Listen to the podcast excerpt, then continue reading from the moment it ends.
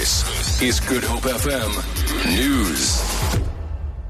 Die prys van brandstof styg om middernag met 12 sent per liter. Die departement van energie het aangekondig dat die prys van diesel met 1 sent per liter daal en die van lampolie met 9 sent per liter. Die prys van gas daal met 5 sent per kilogram. Die departement sê die relatiewe bestendigheid van die rand teenoor die Amerikaanse dollar het verhoed dat die prysstygings hoër is.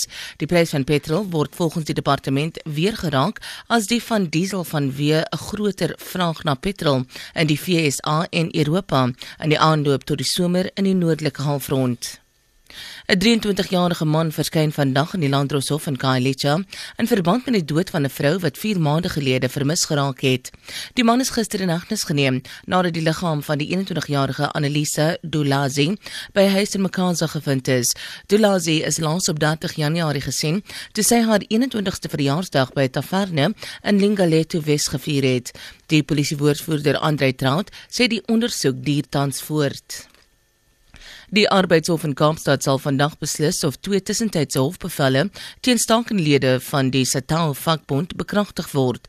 Prasa het vroeër aansoek gedoen om 'n hofbevel wat die staking onwettig verklaar, sowel as 'n hofbevel wat stakende werkers verbied om die maatskappy se persele te betree. Lede van Satao het verlede maand begin staak oor verskeie gruwe, insluitend in uitkontraktering in die tydperk is skade van meer as 70 miljoen rand aan Metrorail se treine aangerig weens brandstigting. Die vakbond ontken dat hy betrokke was by die vandalisme. Die Kaapstadse Staatsraad sê kwaadwillige beskadiging van gemeenskapsentrums tydens verzetoptrede het onaanvaarbare afmetings bereik.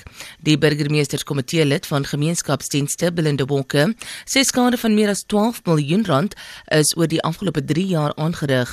Sy sê die geriewe wat die ergste deurgeloop het, is die OR Tambo gemeenskapsaal in Khayelitsha, die Bardale veeldoelige sentrum in Kelsrivier en die Bloekombos saal in Kraaifontein. Volgens Walker is daar aan elkeen van die geriewe skade van 4 miljoen rand of meer aangerig. Vir Groep FM nuus, Alexander Rosenberg.